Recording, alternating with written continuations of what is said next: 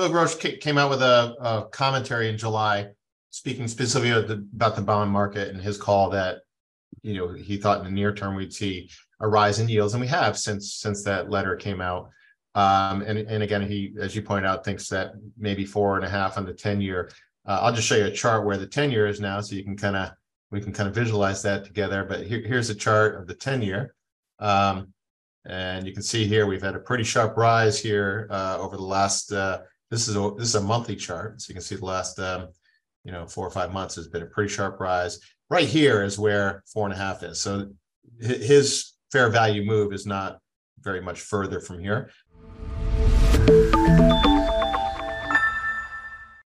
Welcome to Wealthion. I'm Wealthion founder Adam Taggart. Welcoming you back here at the end of the week. Uh, I'm joined by the lead partners from New Harbor Financial, who join me every week, um, both to do kind of a recap of, of the major interviews that we've run this week, but also talk about what the markets are up to. Joined as usual by John Llodra and Mike Preston. Guys, great to see you. We don't have a ton of time here, so let's just jump right in. Um, first, guys, I'd like to get your reaction to the Peter Atwater uh, video that we released yesterday. Um, Peter, great behavioral economist, um, definitely seems more concerned than he's ever been since I've talked with him about this growing uh, wealth divide, and uh, and obviously he's not super sanguine about where markets are, are, headed from here but I think he's more concerned about sort of societally how all this is going to end up. Um, let's see, um, Mike, uh, able to talk with John last week about uh, Neil Howe and the fourth turning. Why don't we talk with you about uh, your response here to Atwater, and, and then John will bring you in. Yeah, Adam, uh, Peter talks about some big picture ideas, some big picture kind of sweeping over time ideas, but these are really important societal things that we're seeing. And the biggest one that Peter talked about here was the wealth disparity. The wealth disparity has uh, increased significantly over the last 15 years, and it's become really pretty obscene. There, you, know, you can look at some of the data. We don't have any of the charts ready at our fingertips here today, but the bottom 40 to 50 percent, really by and large, has been has been left out of this this big bubble these last 15 years. They've been left out of the wealth effect. In fact, the um, you know, their spendable dollars, their spendable real income has declined over the last 10 to 15 years, while the very t- top few percent has seen an explosion in their wealth. And so Peter talks about how that's never a good sign for society. The more extreme the wealth gap is, the more ultimately dangerous it is, and we're more likely to have a conflict. You mentioned Neil Howe uh, and his new book, The Fourth Turning is Here. Um, I think that you said in, in the video, Adam, that we're roughly halfway through the fourth turning. It, by my estimation, we're probably a little further than that. You know, Neil thinks that we started the fourth turning in 2008. That was 15 years ago. Turnings, whether they're fourth, first, or second or third turnings, last about 20 years. So we probably have about five years left in this fourth turning, which is likely to be a climactic phase and this comes at a time where everything is lining up you can see that we have maximum effort going into the economic side of things. Maximum effort is a hallmark of a fourth turning. And that's what we're seeing here. There's a there's a herculean effort to keep prices of everything up. Because if that doesn't happen then the debt can't be serviced properly and that's a real risk to the to the real fabric of our economy and really bad things happen if that falls apart. So you know this all started after the financial crisis this operation twist and tarp and, and all the different phases of quantitative easing has just shot prices for homes through through the roof um, stock market's gone to the moon we sit at the most overvalued point in us history with a Shiller price earnings ratio well into the 30s, and it's into the 40s or even 50 if you adjust it for profit margins, which we think is statist- statistically, excuse me, the right thing to do. So we've got this wealth divide, and it's going to be a problem. Nobody knows what the catalyst is. What is going to be the spark that creates the problem? That's really what's kind of perplexing everybody. So that's primarily what Peter talked about. He also talked about the notion that well, everyone thinks there's going to be a recession, so there can't be a recession. You know that kind of contrarian thinking. Um, there, there almost certainly will be a recession. The question is, whether or not the Fed and central banks will respond, whether or not they'll be as successful as they were in March of 2020 when the recession lasted all of four weeks. You know, who knows? We're talking to a lot of individuals that are business owners that are in various different industries that have said that the first six months of this year have slowed dramatically. And these are folks that are in transportation, luxury goods, RV sales, construction, all kinds of different industries, and things are slowing down. And you know, this is all while FOMO is back and, and people are afraid of missing out on the next hot stock. And and yet it's still only seven stocks that are dragging this market higher. So, you know, ultimately we're in a pretty dangerous place. And it's, you know, it really wasn't something that we can control. The Federal Reserve decided this for us. That's the bad part about it is they decided this for us. And structurally, we have a, I think, a more dangerous society and a more dangerous future because of it. And um, to me, that's what the talk was all about. So I'll pause there for a minute. All right. Um, good summary. And, and, John, I want to get to you in just a second because I think you have some uh, some visuals there that speak to um, you know what Mike was saying about how you know we're sort of being told everything's rosy, but if you look under the hood, you don't have to look that that deeply beneath it. Um, we see a lot of evidence that things really aren't that great. Um, Mike, I just wanted to make one comment um, about the timing of the, the, the fourth turning. Uh, Neil mentioned that this time around, um, we're, we're, seeing an expansion of the uh, the time windows for the this latest turning, and and one reason for that that he notes is that uh, the older generations are holding on to the reins of power a lot longer, and the younger ones are taking longer to launch. And so he said that sort of demographic dynamic is sort of slowing the general progression of of the fourth turning, um, therefore making it take a little bit longer. So he's oh, thinking this you. thing could could really the end could be maybe be out in the early 2030s at this point in time. So um, this is a 30 year turning. I didn't catch that in his talk. Thank you. Yeah, yeah. Well, yeah. it may be. I mean, we never know, yeah. right? There's there's nothing's guaranteed here. But yeah, he he was saying, yeah, this one actually could last into 2030. Um, all right. So John, uh, to you, um, uh, love to get any general reactions you have as well to to Peter's talk. Um, but I, I know you do have some of those visuals about how you know um, we're, we're being told everything's fine and, and, and history is actually pretty pretty full chock full of times where we were told everything was fine and that was right before the rug got pulled out from under us yeah i enjoyed his talk uh, as a behavioral economist um, i really enjoyed some of the things he called out of of where we are today um, he he hit upon some of the the, the terms like shared hopelessness um, you know, these are the kinds of things that feed into fourth turning type events. And let us be clear. I mean, Mike and I and our team, you know, we're very cognizant of these big picture cycles, but we also realize the day to day moves a lot quicker than these cycles play out. So, so while we need to kind of build them into our investment mindfulness, um, you know, the day to day doesn't necessarily um, it's not held captive to these bigger trends because they take they can take much longer to play out, and there can be all kinds of um, counter trends in markets along the way, especially when you factor in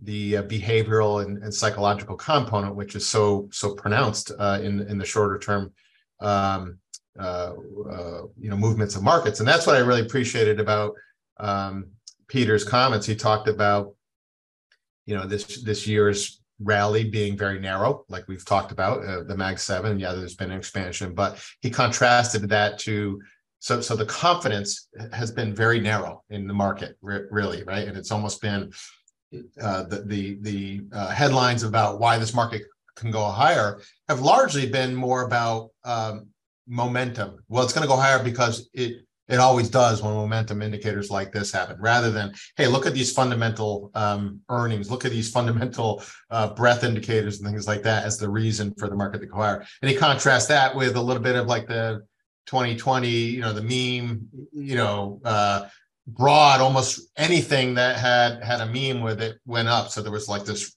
very broad confidence. He and I think it's a very important thing. He he, he I think the takeaway from that is you like this this confidence is very narrow, which also means it can turn on a dime. We start to see some faltering on these very narrow segments of the market that have bolstered whatever shallow confidence there is, it could just as quickly move in reverse. And we we agree with that. I'll let you interject Yeah, here. I'm, I'm glad you mentioned it. I, I can't remember what I referred to this as, but almost like like a conservative speculative speculation or a conservative confidence, where, Yep. as you said, John, you know, um, we, we're we're coming out of an era where confidence was very high, and that was reflected in speculation and everything. I mean, honestly, speculation and kind of the trashiest opportunities anyone could think of, from SPACs to meme stocks to random cryptos, et cetera. Right. And what he's saying right now is you're, yes, you're seeing a confidence that's powering the, the market higher, but it's a safe confidence. It's just confidence in what has worked to date, which is these magnificent seven stocks. Right. And to your point, it's kind of rather than multiple pillars that the confidence is placing its bets on, it's really just placing its bet on this one pillar. And if that pillar, you know, gets topples in any way or gets wobbly, then the whole system gets wobbly. Another day is here, and you're ready for it. What to wear? Check. Breakfast, lunch, and dinner? Check. Planning for what's next and how to save for it? That's where Bank of America can help. For your financial to-dos, Bank of America has experts ready to help get you closer to your goals. Get started at one of our local financial centers or 24-7 in our mobile banking app. Find a location near you at bankofamerica.com slash talk to us. What would you like the power to do? Mobile banking requires downloading the app and is only available for select devices. Message and data rates may apply. Bank of America and a member FDIC. Yeah, you know, the other thing I, really appreciated, he he uh, contrasted um, the notion of wanting to search for a cause versus a story, right? And he used the the analogy of of when I think it was Boeing Boeing was having some en- engine problems with their new uh, new air, air, airplanes, and and uh, you know, people to feel safe didn't want to know the cause; they wanted to know the story as to why why they need to be safe. And and the the parallel here is that in in markets that defy fundamentals and, and logic, they usually get caught up in stories. And in fact, masses of investors start to tell themselves stories as to why this is not something to be worried about. And that's because we're, we're we're humans. I mean, for Yeah.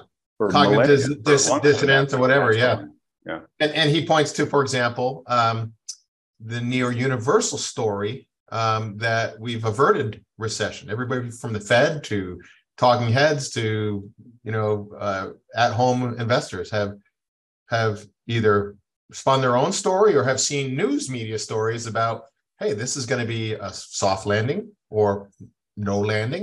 And in fact i'll share a chart here just to kind of put that uh, into a little little kind of um, pictorial here. So this is a chart showing um, appearances of hard landing versus soft landing in news stories. And you can see an absolute off the charts rise uh, in in soft landing kind of um, topical articles in, in the news media in, in in recent weeks and months.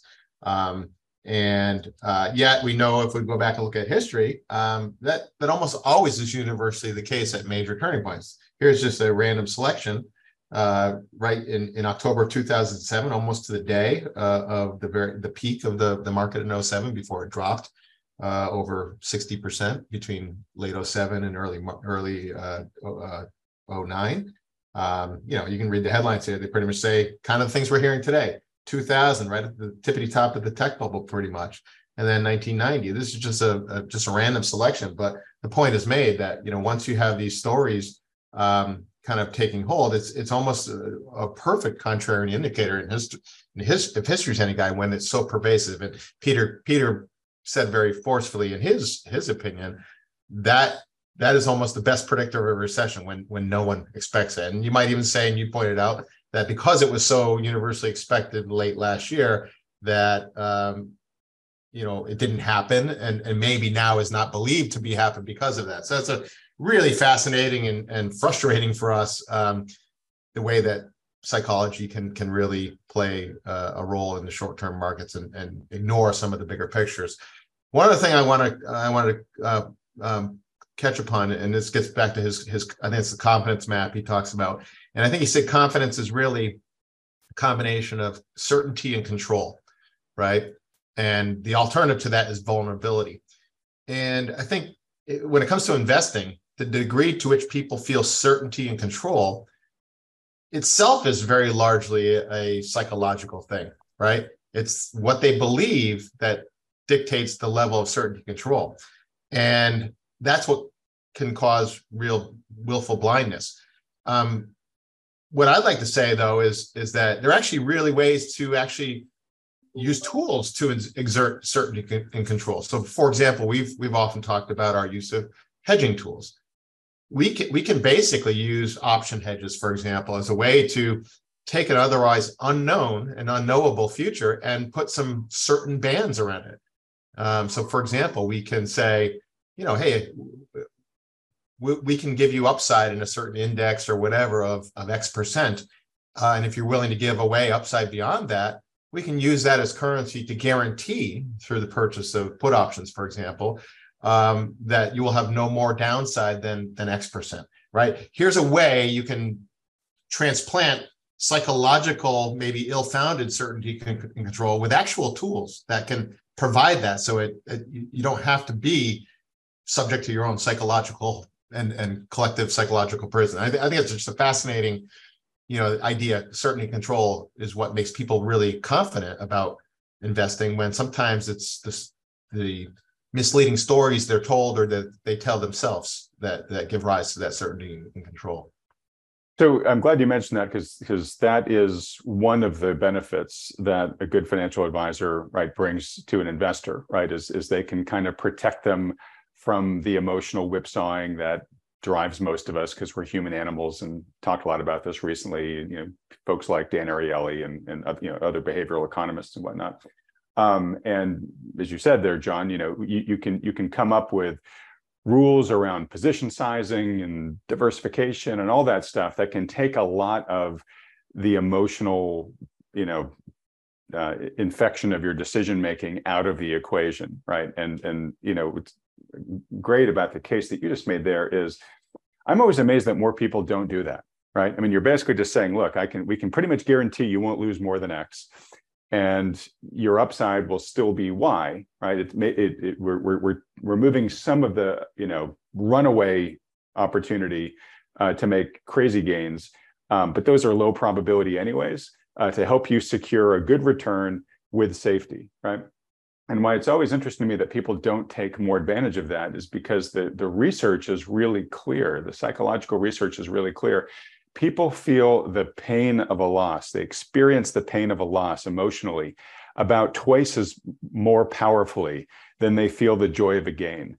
And yet, in investing, it tends to be the greed factor that most people are focused on most of the time. You know, we, we really don't see people really exercising prudence until oftentimes it's too late. You know, as Michael Gaia just said in the interview that ran earlier this week, he said, you know, the data actually shows that if for folks that get in a car crash, it's actually more common that people don't hit the brake they don't their foot doesn't make it to the brake until after the impact's already happened right?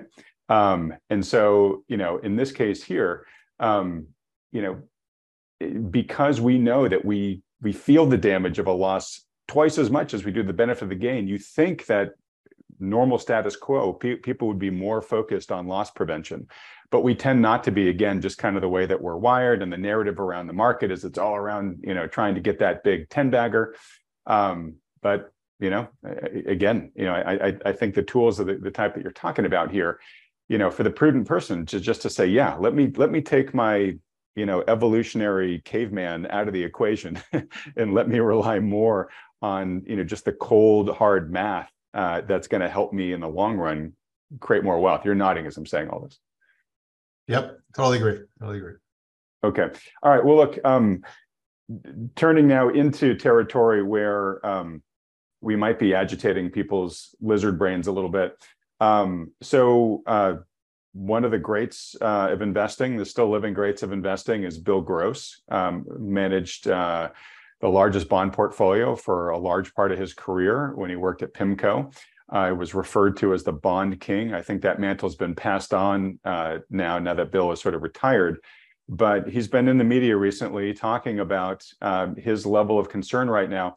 It sounds like he's actually saying right now he's bearish on both stocks and bonds. And so I want to get your guys' reactions to that. Um, and John, maybe I'll stick with you because I know you've got a couple of charts that you had pulled up, and then we'll come to you, Mike.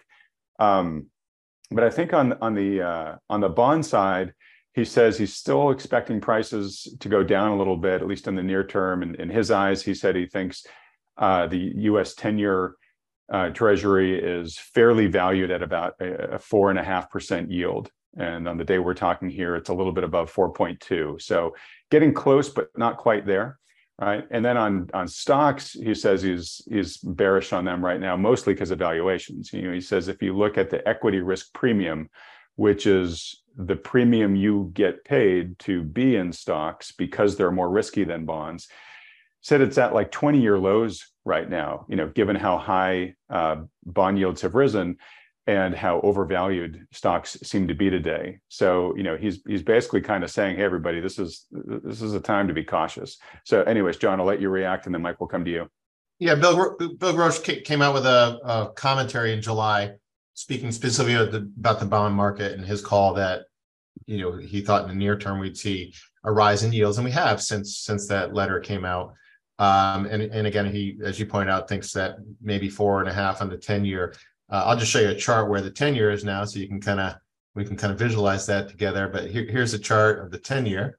Um, and you can see here we've had a pretty sharp rise here uh, over the last. Uh, this is a this is a monthly chart, so you can see the last um, you know four or five months has been a pretty sharp rise. Right here is where four and a half is. So his fair value move is not very much further from here been a, right. And just to make it clear to folks, this this chart is charting the yield of the 10 year, not the price. Exactly right. And it's off by a decimal place, just the way our charting software does it. So 40 42.35 is 4.235 and i'll show you a daily chart just to kind of zoom in a little bit here you can see pretty big move here it actually spiked up yesterday as high as uh, 4.27 it looks like 4.274 uh, and, and pull, pull, back a little bit so so yeah there's been a, a pretty sharp rise here uh, and some of the reasons he he articulated for this, um, um, certainly quantitative tightening, if the continued runoff of the Fed's balance sheet as as they continue to do that. And I've I've lost track of the pace at which they're doing it, but it's certainly happening. Uh, he talked about Social Security entitlements and all those things, putting a, effectively putting a floor um, and, and likewise a floor on inflation, maybe in the three percent area. So the higher for longer camp, I guess you'd say he's in. And he, of course, talked about the the supply, the issuance uh, with the fiscal deficit. This none of this is rocket science. It's pretty simple takeaways, you know, with the dynamics that we have. That that that, uh, and but yet we have this big recessionary type thing that's hanging out there, which could be very supportive for bonds. So it's so it's it's it's not entirely clear. And and this gets back to Peter Atwater's, you know, making sure your your pie chart um, is allocated not just across asset classes, but maybe more importantly across mood. So if you think about some of the most um, unloved asset classes right now, it's it's uh, it's it's bonds, longer term bonds. It's um, precious metals. We'll say candidly has been an area that's been weak for us, even though we think there's very strong upside. Um, but so so the other thing, so I'm going to just kind of pivot a little bit here to another chart here, uh, and I'll stop sharing just so I can do that. Um, bear with me here. Uh, you know, the, the recent um, rise in yields has has also contributed to what we call, uh, you know, an uninversion of, of the yield curves. Much of the last year or so, we've talked about a yield curve inversion, where the short end of the curve, short-term treasuries, for example, yield considerably higher than longer-term treasuries, and that's been the case for much of the past year, and almost to record levels. Uh, but we've seen with the recent rise in longer-term yields a slight uninversion. So the inversion has become less extreme. And this, this chart was put out by Fidelity. It basically looks at analogs to prior times. And this vertical line here is, is where the so so far what looks like to be the peak inversion, the most inverted point in the yield curve in this cycle, uh, in I think April of this year, uh, and it shows you know previous notable times in history. And the lower panel basically shows the S and P 500 uh, performance before and after that peak inversion. So here we are, right? It's kind of hard to see, but the current cycle is this, this thicker gray line, and it comes right here. So you can see we've had a pretty good run higher. And the, the key point on this chart, and we've talked about the, the real problem isn't the inversion of the yield curve, is, is when it becomes uninverted. That's usually when things start to break. And it's funny, we're not hearing much talk about that. We're hearing talk about soft landings, no landings, but no one seems to be talking about hey the yield curve has has started to uninvert ever so slightly but that historically has been a major major um, indicator of, of trouble And in, in fact, this chart shows, with the exception of 1980, which is this line, um, the S&P 500 has always, you know, not further advanced from where it has so far this year without a decline first. So, for example, this yellow line you can see was 1973. It, it declined about 40% before resuming a, an upward move in the market. The only time again in this collection of data points was 1980. 1980 was almost apples and oranges with today. We, we had low we had single digit uh, PE ratios versus, as Mike already talked about, Shiller PEs over 30. Um, so, you know, historically speaking, this this seems to fall in line with a trend that we're seeing. We had a recent pullback in the market. It's been modest so far, but we're starting to see some breadth indicators turn down, percentage stocks above their 50 and 200 day moving averages. You know, some of these things are starting to show a a, uh, a heavy, you know, the market becoming heavy on itself, and and we could certainly see more follow through. And of course, there's no guarantee that this is you know uh, uh, an indicator that will be foolproof and, and, and ring true in in this instance but we think the weight of evidence is likely that it will all right and, and, john can, can you go to your next slide which yes. talks about why 1980 was such an outlier all right so the blue line here is the shiller pe ratio and this is a pe ratio that's cyclically adjusted over 10 years it smooths out a lot of the earnings uh, business cycle which is a more robust indicator of future returns but at the end of July, we were a little bit over 30. It's actually higher now uh, as we're here in August. Um, but the, the, the, orange line shows the uh, similarly cyclically adjusted earnings yield. And this is basically a shorthand way to compare the, the return uh, of stocks and bonds or return potential. So the Shiller cyclically adjusted earnings yield right now is at 3.25. We just saw that 10 year treasuries are yielding uh, 4 4.2, 4.25, somewhere in that ballpark, right?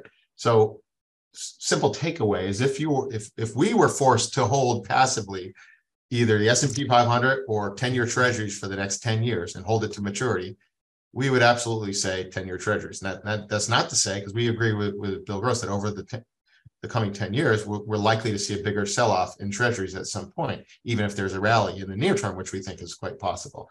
Um, but the, you know, zooming out, you see that the earnings yield is almost an inverse image of the PE ratio. Basically, when stocks get expensive, when the PE ratio is high, earnings yield, i.e., their competitiveness or attractiveness compared to bonds, becomes less so, or actually downright unattractive. And that's that's a pretty um, historically reliable indicator, and and uh, you know we think that is something that investors right now should pay heed to. Yeah, and just look at the difference there between today's conditions and 1980. And 1980, here's right here. The 1980 is right around here. We had a PE ratio, Shiller PE, maybe eight and some change. We're now over 30. I mean, we're talking about a quarter, you know, a quarter of the valuation of of where we are today. Uh, night and day difference, completely uh, apples and oranges. All right. So you know, back back to your original or your previous chart there um, that was the only outlier that didn't correct by some material amount after the uh, uninversion started.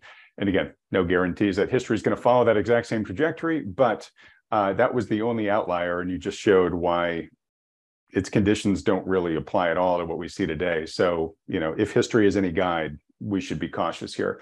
Um, you, you, mentioned how, you know, the market is beginning to see a little bit of softness here. Um, I think we've lost somewhere around 200 S&P points or so um, over the past uh, couple weeks. Um, you know, I do a weekly recap on this channel with Lance Roberts. He had been calling for a market pullback. He said somewhere between three to 10 percent. Uh, we're very much within that range right now. And um, you know, Lance has said, uh, you know, he expected this pullback. You'll start seeing people at some point. He, thinks saying, hey, this was a bull trap uh, after all, and, and the market's rolling over here. He doesn't think that's going to be the case. He just thinks this is kind of the market ran too far too fast. This is going to be just a little bit of a pause that refreshes, and then things will, will power higher. I mentioned that because I just recorded an interview that'll launch next week with options trader um, Imran Lakha. And he said he sees something similar in the options market where um, one of the one of the interesting indicators the option markets can tell you is when um, traders are are getting nervous because they buy more protection and he said we're not really seeing an increase in protection that you would expect to see right now if traders were getting concerned that the market was in danger of a real rollover here. You know, of course, that can change, um, but right now, he said we're not we're not seeing that level of nervousness. So, anyways, we'll come to you, Mike, here. But uh, any commentary you want to have around kind of this this um, current pullback in the market, and you know, do you guys have a sense one way or the other as to whether this is just you know again a temporary pullback, or maybe you have a different opinion? Maybe you think this is you know a precedent to something worse. At Evernorth Health Services, we believe costs shouldn't get in the way of life changing care, and we're doing everything in our power to make it possible behavioral health solutions that also keep your projections at their best? It's possible. Pharmacy benefits that benefit your bottom line? It's possible. Complex specialty care that cares about your ROI? It's possible. Because we're already doing it. All while saving businesses billions. That's Wonder made possible. Learn more at evernorth.com/wonder. Okay, sure. Yeah, let a couple comments on the market. Can you see my chart by any Yep. chance? Okay, good. So I thought I'd take this opportunity just to share a chart of the S&P 500 on a weekly basis. So this is the the top back in in January, January 4th of 2022. Here we are over a year and a half later and we still haven't taken out that top in the S&P. And during this retracement from the October low there's been all of this increasing enthusiasm. You know, now to the point as John pointed out that you know Peter says that everyone thinks we're got a soft landing. We're we're back off to the old to the good old times. Personally, I think that this is what's called a wave two bear market rally. Now, whether it's really that or not remains to be seen. Um, but there's a lot of reasons why we had this rally. I mean, you could look at alternative intelligence or AI and and and you know excitement in those kind of stocks. That's probably the biggest reason. On your program recently, Adam, you had a guest that talked about you know liquidity and treasury issuance, and which has also happened this year. And there's always going to be a reason, you know. But if you stand back and just look at the charts, sometimes the charts just make sense. You never you never know if there's going to be follow through or not. For instance, maybe this is just a three percent pullback, and we are going to get the melt up that some people talk about. But to me, if you take a look at the fact that this has been a very, very narrow rally with seven to 10 stocks uh, leading it, followed by a lot of over bullish sentiment, followed by, uh, as we talked about earlier, a number of industries slowing down, at least with you know boots on the ground evidence amongst our clients and prospects it's much more likely that this area here is is a retracement, a partial retracement. Now, granted, that's a deep retracement. That's close to like it looks like an 80% retracement of that pullback. And it's been over a year and a half. So, you know, this has been a, a massive top in the market. If I went to a monthly chart and show you that a little bit here, you know, look at look at this blow off of the after COVID. It's just been an insane blow off top. And if this is a retracement, of that now this is this is just a massive massive top if this is a top which would then conclude that the size of the drop would be commensurately large. That's what basic technical analysis would say. So the the real question is is this a so-called wave two top which would then lead to an acceleration down move? I think it probably is going to. This market has continually frustrated us like that but if it moves down, and this is the third week down. And if we close it below 44.50, we've kind of put in a little island here. I can go to the daily chart. You can see it's been a pretty measured move down. But if we close down here, we've essentially left behind an island above 44.50, and it would be fairly technically expected for us to see a move down to the 4200 to 4300 range pretty quickly. So that's what we're concerned about. Our short term technical indicators, other indicators, are either re- uh, reverse down into caution or are very close to doing so. You know, that coupled with everything else we said here has us, you know, concerned and playing defense. You know, we're still very lightly invested in stocks between 5 and 15%, depending upon whether you include gold mining stocks in our model. But we think that there's better opportunities to the uh, in waiting for more downside. Cash is paying five percent while we're waiting, so we we have got a pretty good chunk of dry powder as well. So that's what we're looking at, expecting some kind of acceleration, but um, have to have a lot of patience because it often takes a long time. Yeah. All right. Uh, you know, I did a personal a review of my personal portfolio yesterday and was pleasantly surprised at the income uh, that it's generating now from these safe um, or you know on, on, a relative basis safe uh, you know income yielding assets like treasuries right now. I mean, it's it's it's a big change from uh, the, the, past 10 years, previous 10 years. Um, all right, guys, we only have a couple minutes left because I believe you guys are, are, are back ended this week. Um, real quick, Mike, while I, will stick with you. Um, John mentioned that uh, you know precious metals have been a bit weak uh, still. Um, uh, I guess anything you want to say about that complex, but I, I have heard several experts in the space, I think you guys included, say that we're beginning to just get like almost kind of ridiculous valuations in some of this mining space. Is that true? Yeah, let me show a, quick chart here of gold. So we just we looked at S&P a minute ago, which was sitting right at the 50-day moving average by the way. I didn't mention that. So it's sitting there right at a key support level. Here's gold. This red line's the 50-day moving average, the green line is the 200-day moving average. So we're kind of sitting here in no man's land. This is the futures contract, not the spot contract, but it's 1930 on on the futures. And i'm and i'm somewhat disappointed to see this. This is almost three weeks of very very kind of 45 degree straight down action. I would have hoped to see some consolidation after this breakout and then affirming and then a push up through 2000 but it it has not happened yet. So it's continuing to frustrate people.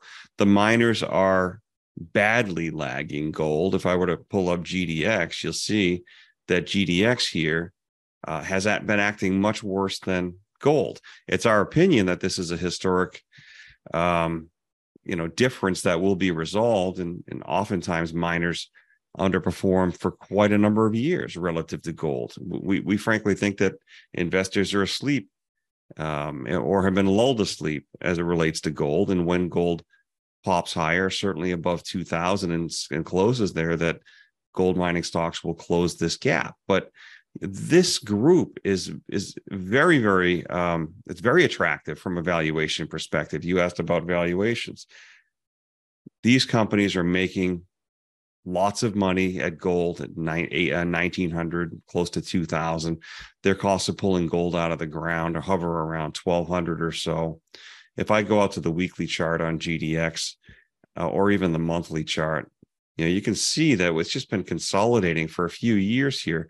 I think ultimately if gold goes up towards 2500 and we see gdx in the 50s but i think that for that to happen it's going to have to make some of that gap up. You can see the shape of this chart. It's a big triangle but it's hovering near the lower end.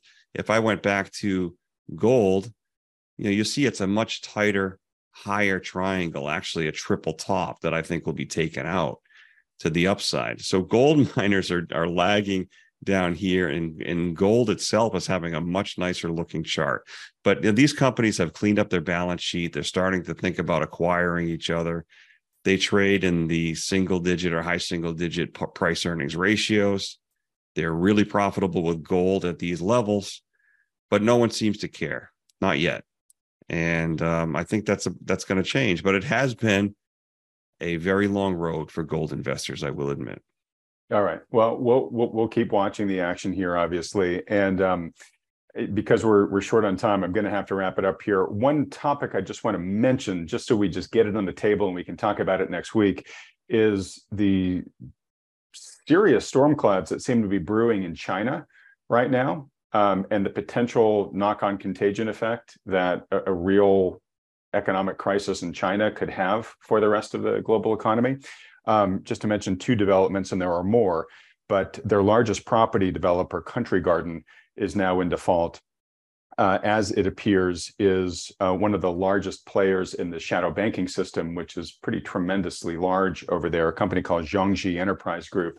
Um, so no time to get your guys' reaction to that and do the topic any justice, but I just wanted to put it on people's radars here because this is something that could become a pretty big story going forward. And I, I just wanted folks to have the, the initial context. Um, all right, folks. Well, look, uh, John and Mike, thanks for hanging with me for yet another week. Um, a reminder for folks, given uh, the outlook of what's happening on the macroeconomic side, um, we highly recommend, as we always do, that people work with a good financial advisor who takes all of these macro issues into consideration when building a personalized portfolio plan for you and then executing it for you while keeping you very well informed.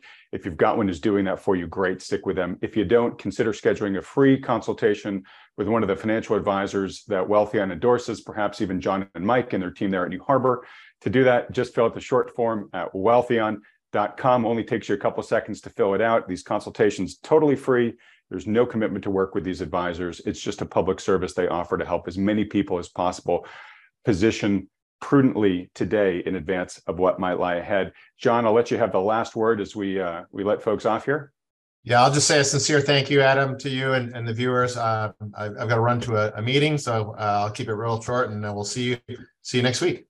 All right, great, folks. If you enjoyed this uh, these weekly sessions with the team at New Harbor, please vote your support for that by hitting the like button, then clicking on the red subscribe button below, as well as that little bell icon right next to it. John and Mike, thanks again for another great week. Everyone else, thanks so much for watching. Thank you, Adam. Thank, thank you all. If you'd like to schedule a consultation with one of the financial advisors at New Harbor Financial, simply go to wealthion.com. These consultations are completely free and there are no strings attached. The good folks at New Harbor will simply answer any questions you have about your investment goals or your portfolio and give you their best advice given their latest market outlook. They're willing to do this because they care about protecting people's wealth and because Wealthion has connected them with so many thoughtful investors just like you over the past decade. We started doing this because so many people have approached us in frustration, looking for a solution because they're feeling out of alignment or downright ridiculed by the standard financial advisors who have been managing their money. You know the type. The kind that just pushes all of your money into the market, scoffs at the idea of owning gold, and when you bring up concerns about the market's sky high valuations, they say, Don't worry, the market will always take care of you. For many of the reasons discussed in today's video, we think this is one of the most challenging and treacherous times in history for investing. We strongly believe that today's investors are best served working in partnership with a conscientious professional financial advisor who understands the risks in play. Now, we're agnostic which professional advisor you work with, as long as they're good. If you're already working with one, that's fantastic. Stick with them. But if you don't, or are having trouble finding one you respect or trust, then consider talking to John and Mike and the team at New Harbor. Now, for those about to ask, yes, there's a business relationship between Wealthion and New Harbor, which we've put in place to make sure everything is handled according to SEC regulations. All the details on this are clearly provided on the wealthion.com website. Also, it's important to note that New Harbor is able to work with U.S. citizens, green card holders, and those with existing assets in the USA but for regulatory reasons, they aren't able to take on non US clients. All right, with all that said, if you'd like some insight and guidance on how to protect your wealth during this unprecedented time in the markets, go to wealthion.com to schedule your free consultation with the good folks at New Harbor. Thanks for watching.